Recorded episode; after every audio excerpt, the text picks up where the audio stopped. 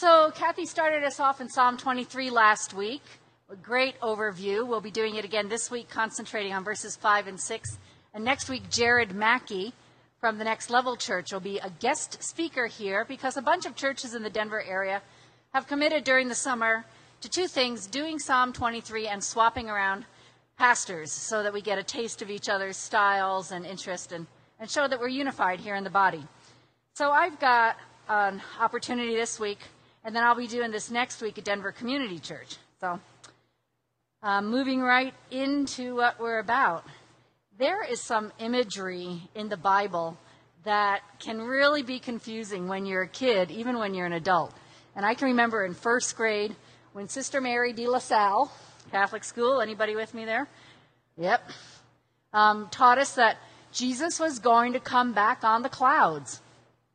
And I would walk out the door just looking, just worrying that it could be that day.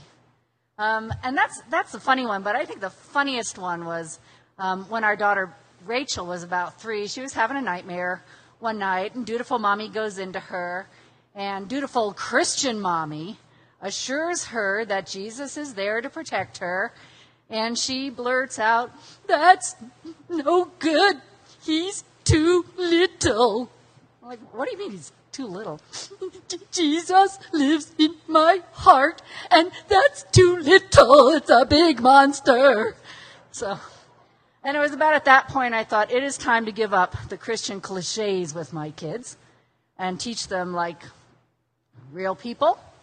But there's a verse here in Psalm 23 that right up into adulthood has just always struck me as being one of the most nonsensical descriptions I've ever seen.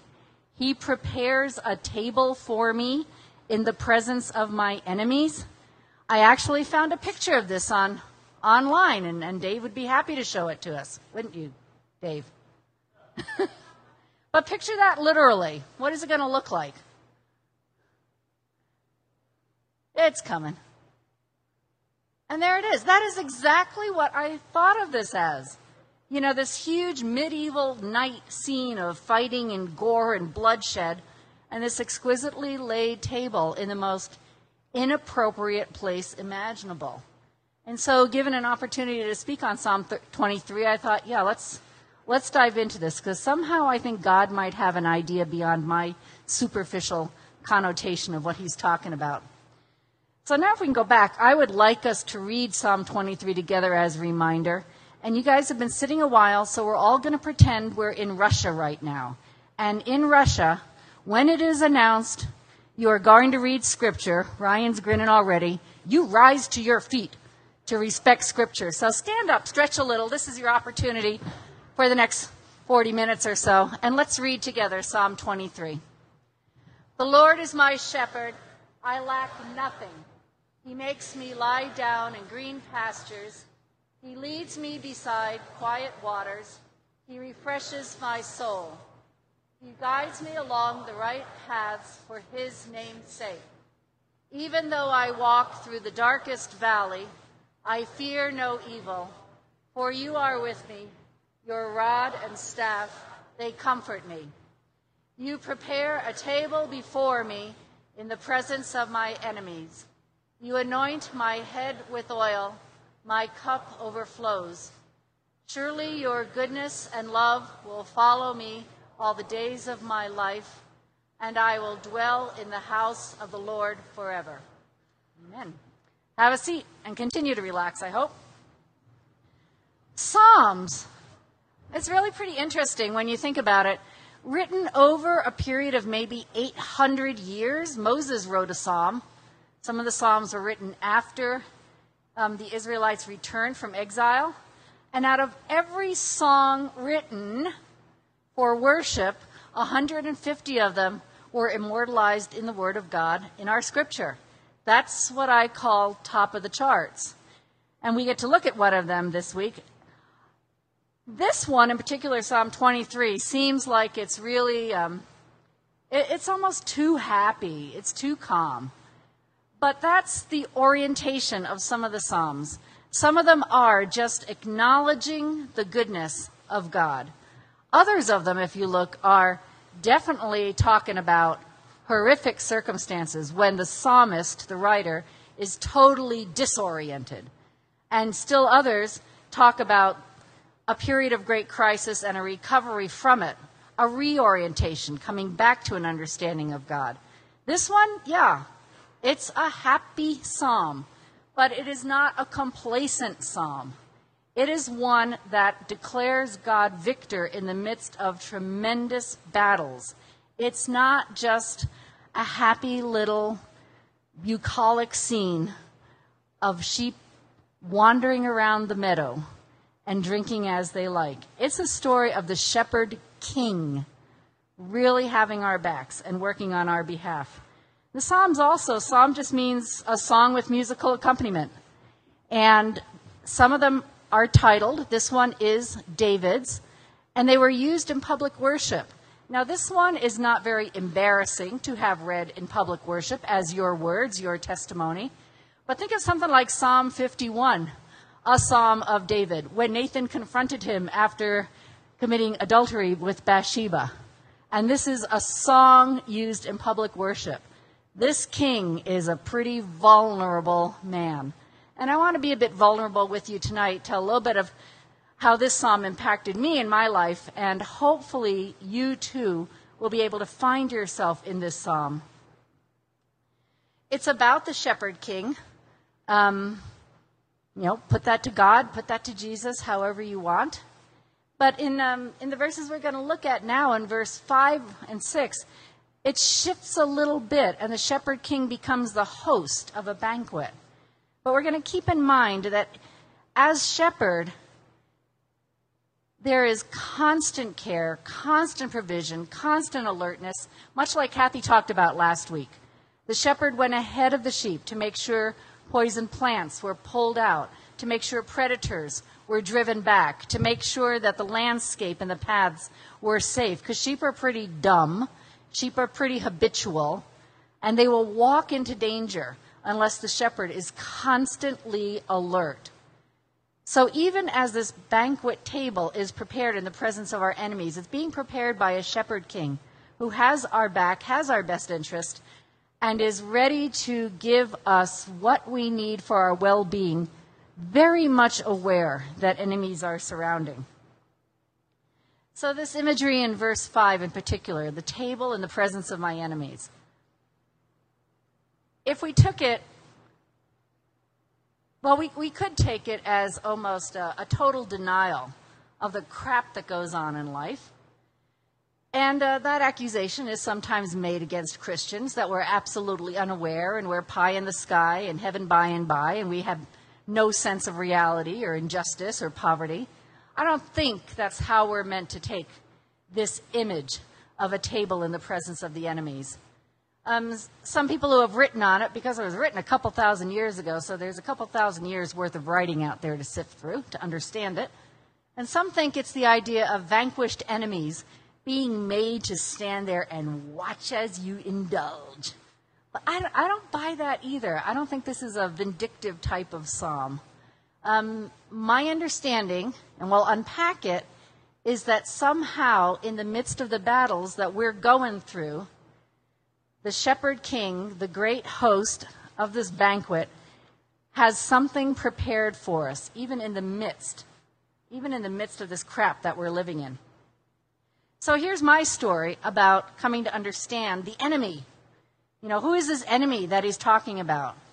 And uh, I have concluded that for me, my, my greatest enemy is most definitely myself. Um, maybe you've seen that at times in your life too.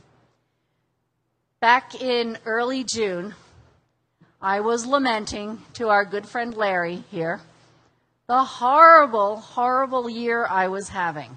And there are things that have happened that are horrible. One brother died, another one critically ill for months on end. Um, marriages I know falling apart, friends betraying me, mental illness, physical illness. I mean, it has just been a collection of horrible, circumstances in the last six months. And Larry looked at me and said, Well, Fran, I think maybe God is using these people and circumstances as a crucible in your life. I had no idea what a crucible was. For one, it was a bad, sure, it was a bad novel I had to read in high school. Um, and he did know what it was. He explained that, you know, you put the precious metal in the crucible, you heat it up. I got that. And then the impurities rise to the top so you can skim them off. And so Larry looks at me and says, What are the impurities in your life that God is, is trying to get rid of? I mean, I got pretty pissed. I was like, Did you not hear what I just said? Death, illness, mental illness, betrayal, broken marriage. What? When did this become about me? I was pissed, Larry. but he's the kind of guy you kind of listen to. And uh, it did not take long in prayer for me to figure out what his words spoken in prophetic innocence really meant. Um, my greatest enemy is an overactive imagination. My imagination and my thought life can run rampant. Now, I, my mind doesn't go toward porn, where I know a lot of people find superficial and temporary relief from stress, but my mind does go straight through the scenario. And if it's a scenario of doom and gloom, and this is going to turn out the worst thing in the world, the problem with that is that then when I see you the next time, I'm going to already assume you are going to follow through on what my imagination has told me. And I will look at people and I will think, you are going to screw me. You are going to hurt me. I'm avoiding you because my imagination has already played out the scene totally fictitiously. That's bad. What's even worse sometimes is my imagination paints an absolutely romantic, idealistic picture. You know, he, he will always be ready to listen and understand me. My friends will be available for me whenever and for, for whatever I need. My church will never let me down. And then, when the inevitable happens and people act like human beings, then my expectations are broken, my feelings are unrighteously hurt, and my unrealistic expectations have again been the downfall of me. My mind, my thoughts can be my worst enemy. And so, with all these circumstances that went on in my life, I had half of the world dead, half of the world hating me, and the other half of the world in perfection. And I know that doesn't add up, but that's how irrational I was thinking.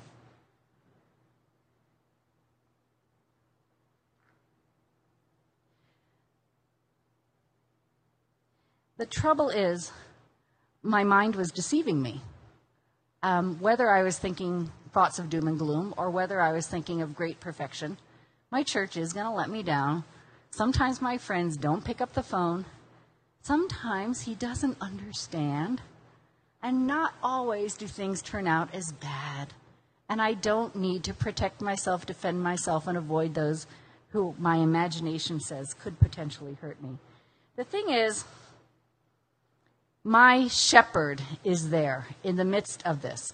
When my enemies surround me, my shepherd is there. His presence, his protection, His provision. That shows up over and over and over in the psalm. He prepares a table for me. He protects me against the enemy. When I go through the valley of death, the darkest valley where the predators are most likely to pounce, He is there with His presence, His protection, and His provision.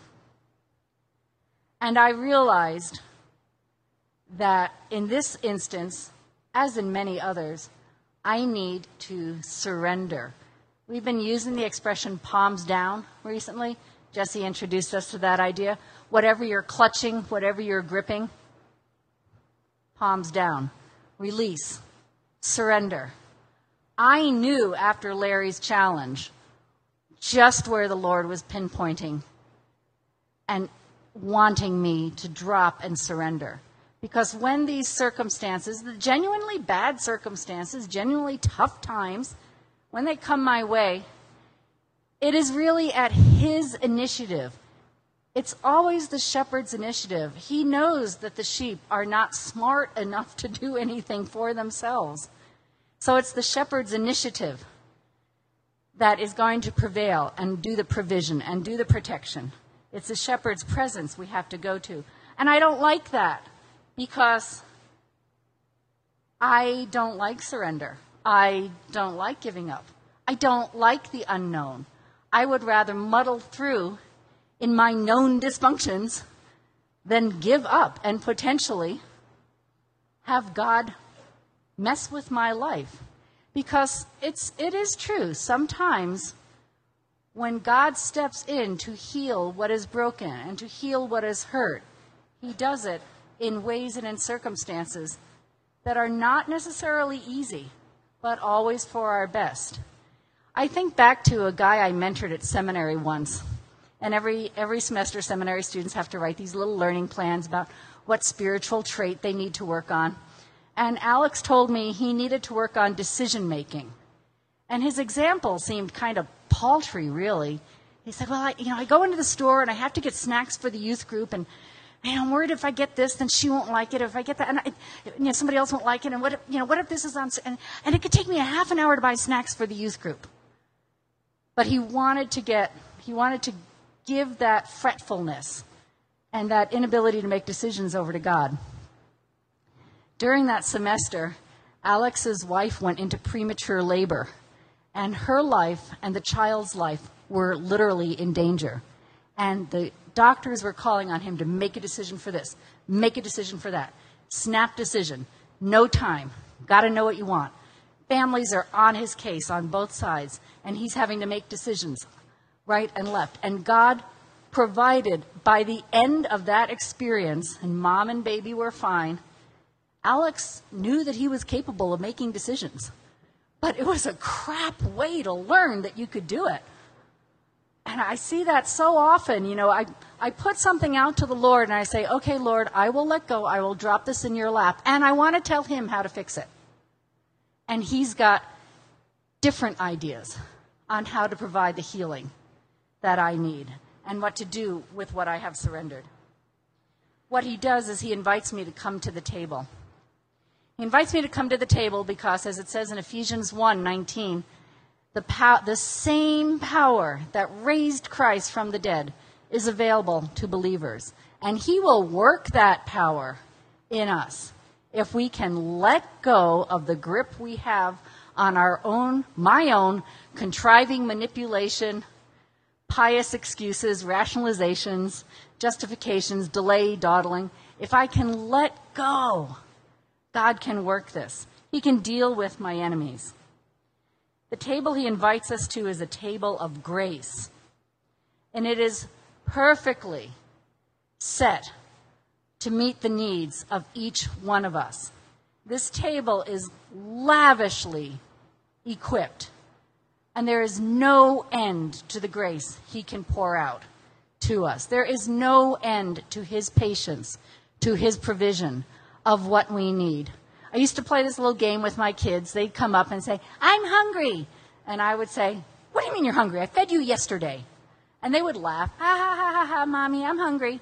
And they would, may not get exactly what they wanted, but they knew they would get fed again that day and the next day and every day.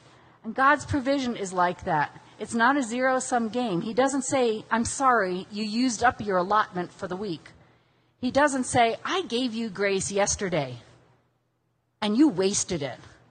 God's provision and his protection is so lavish always present, never ending, without end, because He is God Himself, the source of all grace and of all healing. This is what He's inviting us to. He is inviting us because He is always prepared as the shepherd. He is always watching. He always knows what our needs will be and is always willing, always willing to meet them. God even knows. God knows it's exhausting to resist temptation. Have you ever realized that? Do you ever kind of tire yourself out trying to be good? I mean, genuinely. You know, maybe you're not supposed to drink and you're at a wine pairing party. And it's exhausting. Or maybe, you know, there is somebody sitting there who's pretty dang good looking, and you're doing everything to not notice. I don't know what the temptation is. I don't know what the addiction is. Whatever it is, I know that resisting temptation is exhausting. And that's sometimes why we give in, because we're just too darn tired. We're too tired to resist anymore. But to keep in mind that when we expend the energy of resisting sin, the shepherd is right there with the table, constantly replenishing our needs. There is never a lack of energy on the shepherd's part, that he is unwilling, he's never unwilling to give us what we need and continue in that struggle with us as long as we're at the table. We must remain with the shepherd at the table. Apart from the shepherd's care and provision, we're, we're pretty much screwed, pretty much. So, the shepherd is aware of what we need even before we are. Um, I was at, was at a church once, and the scenario unfolded this way. A pastor's wife walked into the senior pastor's office and said, I'm leaving leaving my husband, taking the kids. I have found out my husband is leading a totally double life. Tremendous debt, deep addiction to porn. He shocked to the whole church. He had been living a double life. Before the man was confronted, plans were put in place. Well, you know, if we have to give him a leave of absence, maybe even let him go, how will we provide for the family? We can't leave the wife and kids struggling. What kind of therapy and treatment will he need? Where should we recommend he go? What kind of financial help will he need? This guy's going to need accountability for a long time. We need a few men to provide good accountability for him for the next couple years. And all those plans were put in place before the man was confronted. And I was, I was really impressed with that because I thought if God's people can put such forethought into what is needed for recovery, how much more so God is constantly thinking ahead as an alert and aware shepherd of where the dangers are coming from and what our needs are going to be. And through that analogy, it, it did give me more courage to say, okay, Lord, if you take away my tremendously fertile imagination and I have nothing to daydream or night dream about, what are you going to fill it with? I mean, because these thoughts are really comforting. I mean, I don't know if any of you have sort of a mind type addiction, but you can get some good soothing out of a good but wrong imagination. And it was remarkable because committing to God that I would give up these daydreams, night dreams, thoughts, imaginations of doom and gloom or perfection. It was as if God took my glasses off and put a new pair on, and I had a clarity for prayer, and a clarity to see people, and a clarity to see reality and what relationships should be, not perverted, but real. Suddenly, the people I thought were against me were not. They weren't against me. That was all in my mind. The people I expected perfection from, I suddenly was willing to accept. They're humans. They're not out to screw me, they're just humans. And God answered my willingness to drop, drop my weapons, what I soothed myself with. When I dropped my weapons, God did provide. I had no idea what it would look like until I dropped them. And I think that's all he asks us to do is drop the weapons because the weapons we carry that we think we're fighting our battles with are only going to harm us. If we can just drop that and put, put our trust in the shepherd. Come to the table.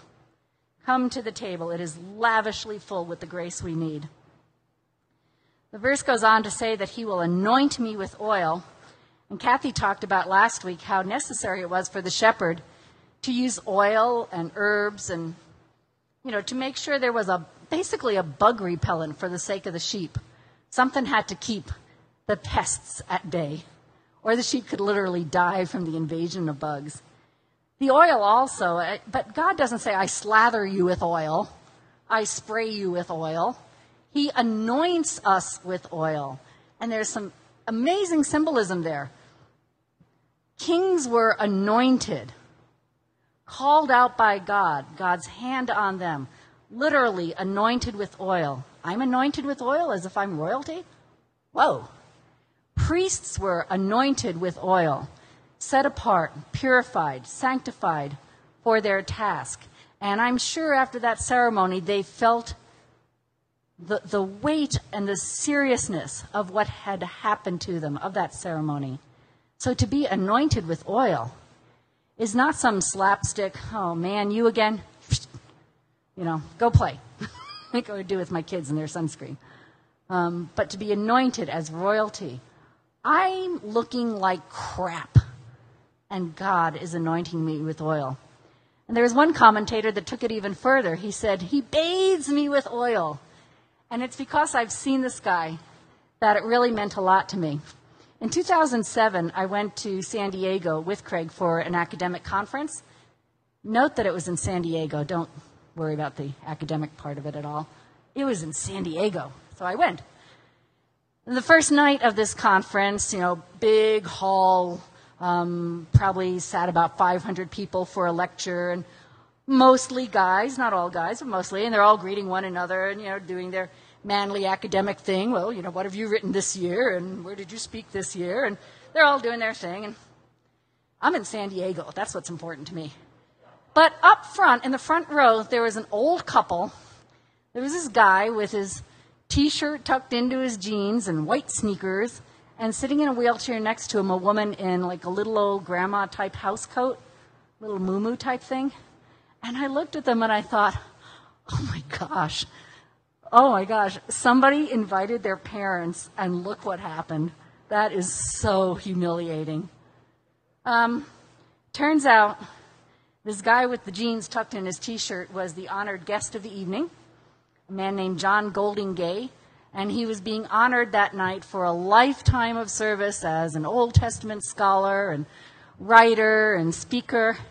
And his, you know, I mean, with with no embarrassment at all, he gets up to accept the, the you know, award and give his little speech and explains that he was at a doctor's appointment with his wife, that was the woman in the wheelchair, and it ran late and they didn't have time to go home, so he just came.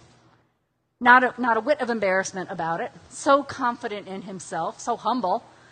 And uh, so, of course, I was uh, provoked to do a little stalking on Facebook about this guy. And it turns out he and his wife, well, when he was dating his wife 43 years earlier, she was diagnosed with MS. And they married anyway, not knowing what the future would hold, what direction this disease would go in, and it had gone the worst possible way with her. She was there that night, unable to speak, unable to lift her head, so down like that. For years had been unable to dress herself or feed herself, and he had faithfully provided and cared for her for 43 years as the disease progressed and got worsened.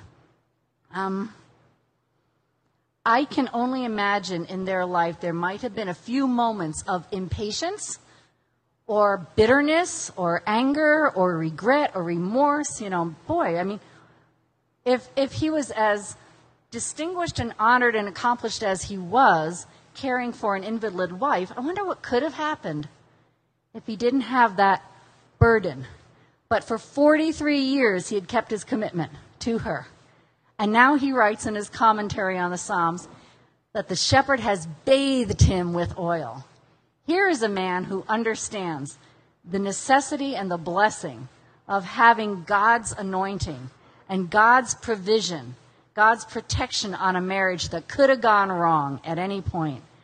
God's provision for patient endurance for all that time to care for his wife.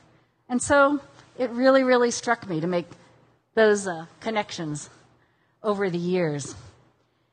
The verse goes on to say, My cup overflows. And uh, it's a picture of, a, again, of amazing generosity. Now, we take wine and oil for granted. But in Israel back then, if you had, you would need to have years of good crops good conditions and peace in order to get a vineyard that could produce enough wine to allow cups to overflow, that could produce enough oil on the olive trees to allow people to be bathed and slathered and anointed with oil. So there's, there's a picture here of tremendous peace. The shepherd has found a place of tremendous peace and protection right in the midst of the enemies. It's a great show of lavishness, divine indulgence, one person called it. And still the shepherd, as we go on to verse 6, um, still the shepherd is pouring out blessing. Your goodness and love follow me all the days of my life. Um, where the sheep would go for pasture, for water, for rest, the predators would be right behind pursuing. And so, for the shepherd to be able to provide protection in the best of places, even as the enemy is surrounded, is another sign of the lavishness and accomplished accomplishedness. Accom- it's an amazing thing that God can do. Put it like that. You give me the words. And it's not that God is, you know, it isn't punishment and wrath that's pursuing us. It's love and grace. As desperately as I try to rationalize, as I project, as I deny, as I do anything I can to avoid this great shepherd, he is pursuing me not with a whip, not with a stick, but with love and mercy. His love is so intense, so constant, so intentional. He pursues me with love. And this is the greatest paradox of all, I think, that um, in the place, I haven't mentioned this before, I should have been mentioning it every other minute. In the place of my greatest danger and my greatest vulnerability, that is the place where God's grace is strongest. That table is very intentionally laid in the presence of my enemies. Because where I am fighting the hardest battle against myself, against sin, against temptation, that is where the Lord is most present. He very intentionally places himself. God is not in denial about the difficulty of life and of thought control and of obedience and of loving one another and loving ourselves. He's not unaware of these difficulties. And where I am the most vulnerable, the most in danger, is where He is the strongest. He is there. The psalmist ends by saying, I will dwell in the house of the Lord forever. And I, again, I kind of like something John Goldingay did as he translated. He said, I will return to the house of the Lord forever. And uh, I identified with that because I can say, I'm going to I'm gonna be perfect from now on. I'm going to dwell in the house of the Lord forever. And the next day I'm out the door chasing some other temptation or rabbit trail. But I need to return to the house of the Lord constantly. And when I return, I am being chased by God's love and grace to come to his table and rest and accept all that he is providing. House of the Lord might sound a little technical, might refer to the temple, might refer to the people of God, might refer to the presence of God. Hey, let's just take all three. Um, my conviction is we need to when we see ourselves as that as that picture showed when the battle is surrounding and the table is set drop the weapons sit at the table find ourselves with God's people because resisting sin resisting temptation is not an easy thing to do we need each other's support and there's nothing magical about being in the church but it is astounding what the atmosphere of love and support, that corporate feeling, what that can do. Your witness in being here to others around you is strengthening to them. We strengthen each other So to be in the house of the Lord, in God's presence with God's people, in public gatherings, I'm all for that. So, in review,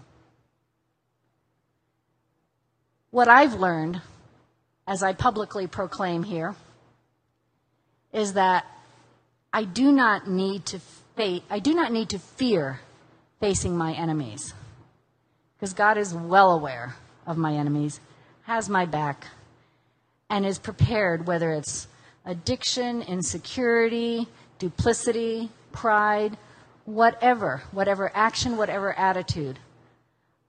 What I need to do is come to the table, surrender, drop it, palms down. But the beauty in coming to God's table is, unlike grandma, who says, clean up first and then you can sit down, God says, come to the table, indulge, eat, be satisfied, bask in my presence. I don't have to clean up first to come to God. Being in God's presence will just, it will inspire me and it will aid me in changing what is sinful in my life. But the surrender and coming to God has to come first. He treats me as royalty when I do that, not as not as a problem, not as dirt. He never says, I fed you yesterday, Ha ha. but he just lavishly continues to provide. And the amazing thing in all of this is that it's when I am at my worst, when that table is butting up right against the battle, that's where God is. He has intentionally put his table in the presence of my enemies so that at my worst moments of life can be the moments of his greatest glory. We're going to go into communion now. And during communion, the prayer cave is going to be open.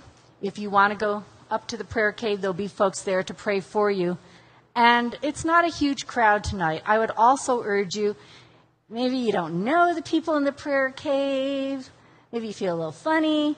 Grab the person you came with. Use the communion time as a time of prayer. Prayer for the courage to put out to God what you need to drop. Um, we're going to have a song, I hope it's not um, hope it's not too tame for you. I want to read some of the words as our prayer for our communion as we receive the body and blood of Christ, and we will do that through take a piece of the bread or one of the gluten free crackers, dip it in the cup of juice. It's always good to know that it's juice. Um, be reminded of this from the song by Michael Card. Come to the table he's prepared for you, the bread of forgiveness, the wine of release. Come to the table and sit down beside him. The Savior wants you to join in the feast. Come to the table and see in his eyes the love that the Father has spoken. And know you are welcome, whatever your crime, whatever commandment you've broken. For he's come to love you and not to condemn, and he offers a pardon of peace. If you'll come to the table, you'll feel in your heart the greatest forgiveness, the greatest release. I can say that definitively. I will stand on that. Amen.